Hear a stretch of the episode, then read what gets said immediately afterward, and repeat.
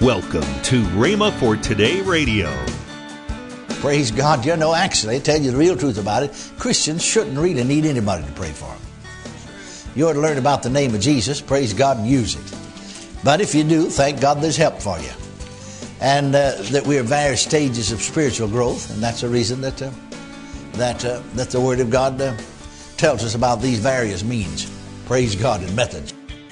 Welcome to Rhema for Today. Kenneth E. Hagin continues his teaching on your individual prayer life. Find out more next on Rhema for Today Radio. Also, later in today's program, I'll tell you about this month's special radio offer. Right now, let's join Kenneth E. Hagin for today's message.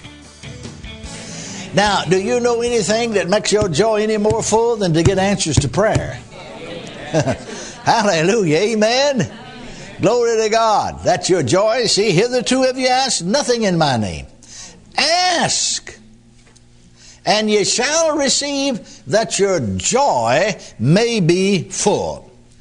Now, every believer has a right to ask God the Father for healing. This is healing school. Or any other blessing that belongs to us according to the Word of God. He has a right to ask in the name of Jesus and if he asks in that name, he has the absolute guarantee that the Father will hear and answer that petition. The Word of God said so. Glory to God. Ask and you shall receive that your joy may be full. Well, when you're full of joy, you can't hide it. Amen. You just can't do it. Just can't do it. You ever see somebody said, you know, got a long face, said, Well, how you feeling? How's it going with you? Oh, I'm just full of joy. no, you wouldn't even have to ask them. Their face would be lit up like a neon sign in the dark. They just couldn't keep from smiling. Praise God. Amen? Amen. Hallelujah. Now, uh, I, I, never, I never read this portion of Scripture that your joy may be full but when I think of an illustration that Smith Wigglesworth gave, he said he was, a, this before he went into full time ministry, he was a, a plumber. And so they were putting plumbing in one of the houses there in England, an old home. Of course, you know, they had no plumbing way back yonder. And uh, so uh, they were putting in plumbing and so on, putting in a bathroom. And so uh, he said, I noticed the lady of the house, and these were folks, you know, of some nobility. She kept coming every once in a while, looking in the room where they was working. He and a, uh, his helper, apprentice plumber that was helping him. And then every few minutes she'd come and look in the door. And finally, he needed some extra, uh, you know, some supplies or something. And so he sent the, the helper, the young man, back to get them. And when he left, well, she came into the room and shut the door, backed up against it, said, Would you tell me something, please? And he said, Well, I will if I can. What is it? She said, What makes that wonderful look on your face? That's what she's coming looking in there every now and then about. See? There's just something about it. His joy was full. Glory to God. What, what causes that wonderful look on your face? Well, he said, I'll tell you, we got up this morning, went down to the breakfast table. My wife said uh, a couple of the children were sick. And so said, before we ever ate breakfast, we went upstairs and anointed with oil and laid hands on them, and God healed both of them. And they just came down to sit down at the breakfast table and ate breakfast with us and went on about their daily affairs. You see, his joy is full. If you ask the Father anything in my name, He'll give it to you. That your joy, that your joy, that your joy. How in the world could your joy be full and your children sick? no way in the world. Praise God. Amen. Sure, I can see healing in that verse, can't you? How could your joy be full and your children sick? How could your joy be full and your husband sick? How could your joy be full and your wife sick? How could your joy be full and you sick? No, I got see it don't have to spell out H E A L I N G to be healing. Amen. I see it just in every chapter, every verse, and every line. Glory to God. Amen. I want you to get you to the place where you can. Amen. And so hitherto, up till now, up till this day, up till this time, you've asked nothing in my name. Ask. Hallelujah. See, in his name, then the Father will give it you that your joy may be full. Hallelujah. So Wigglesworth's joy was full. Hallelujah. It was showing up on his face. And if joy, joy is full, it'll show up on your face. Amen. amen. Say amen if you can. Amen. If you can't, say oh me. It's also anyway. Praise God. Amen.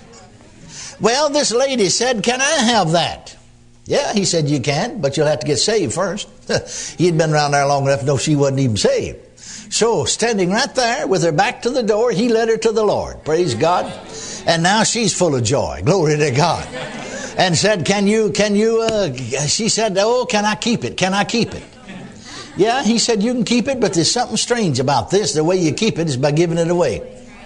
What do you mean giving it away? Well, he said, I've been around here long enough to know that the ladies come, you know, once a week, have a meeting there, some kind of club meeting in their home, and said when they come, t- uh, give it away. Tell every one of them what happened.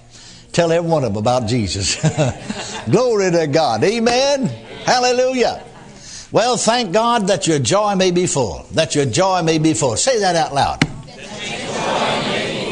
Well, say it like this. Make a prayer. That my joy may be full. God wants me full of joy. God wants me full of joy. Amen. Amen. He does. Turn to your neighbor and look at him and say, God wants you full of joy. Your joy to be full. Amen. I said, Amen. Amen. Amen, amen, amen, amen, amen.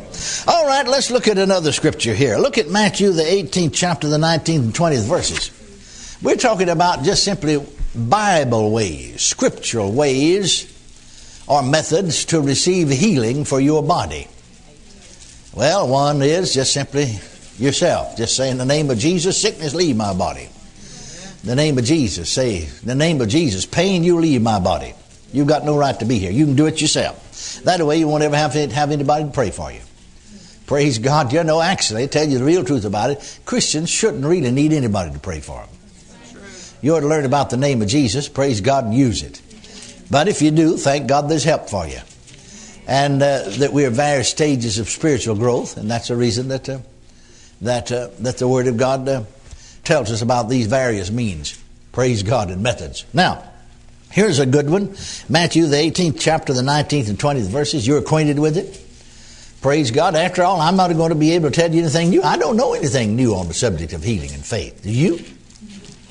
Somebody said, You ought to get a new revelation. No, we'll wait till all you walk in the, light of this one before we get a new one, and then won't, have and won't need a new one. Because you walk in the revelation of this and you won't need a new one. amen. I said, Amen. All right, again, Jesus said, I say unto you that if two of you shall agree on earth. Well, one thing about it, that fits us because it says on earth. That's us. That, that works here on the earth. Two of you shall agree on earth as touching anything that they shall ask. It shall be done for them of my Father which is in heaven. Now, the 20th verse, of course, goes with that. Jesus says, for. You see, he, he joins or couples about what he's about to say to what he's just said. Why will that work? Why will it that if two of you agree on earth as touching anything they ask, it be done for them of my Father which is in heaven? Why will it be done? How will it be done? Now, why? For where two or three are gathered together in my name, there am I in the midst of them. Now, Rita, we think we have because we quote that, say it, and wrote that we know what that verse means. We've never even started to plumb the depth of that verse yet. After all, if Jesus is here, what would he do? Huh? There am I. If Jesus was here, he'd do the same thing he did when he was here in the flesh. But what did he do when he was here? He went about doing good and healing all that were oppressed of the devil, for God's with him. Amen? Amen. I said amen. Amen. Glory to God. All right. If two of you then agree as touching anything they ask, it shall be done for them of my Father which is in heaven. For where two or three are gathered together in my name. Now notice, every one of these portions of Scripture, the name of Jesus is mentioned.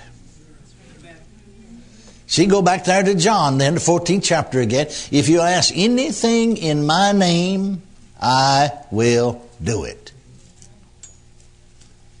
Hallelujah.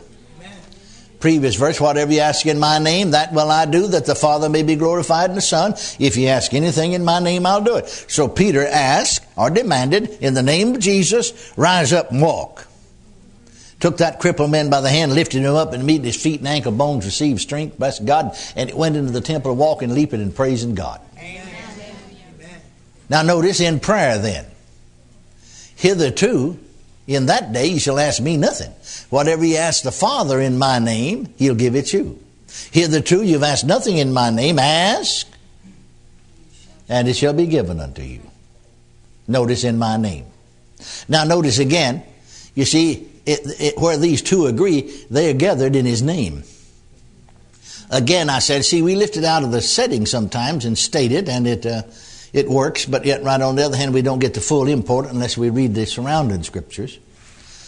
Again, I say unto you that if two of you shall agree on earth as touching anything they ask, it shall be done for them of my Father which is in heaven. For where two or three are gathered together in my name. In my name. In my name. There am I. Wherever his name is, there he is. His name and the person, Jesus, are one.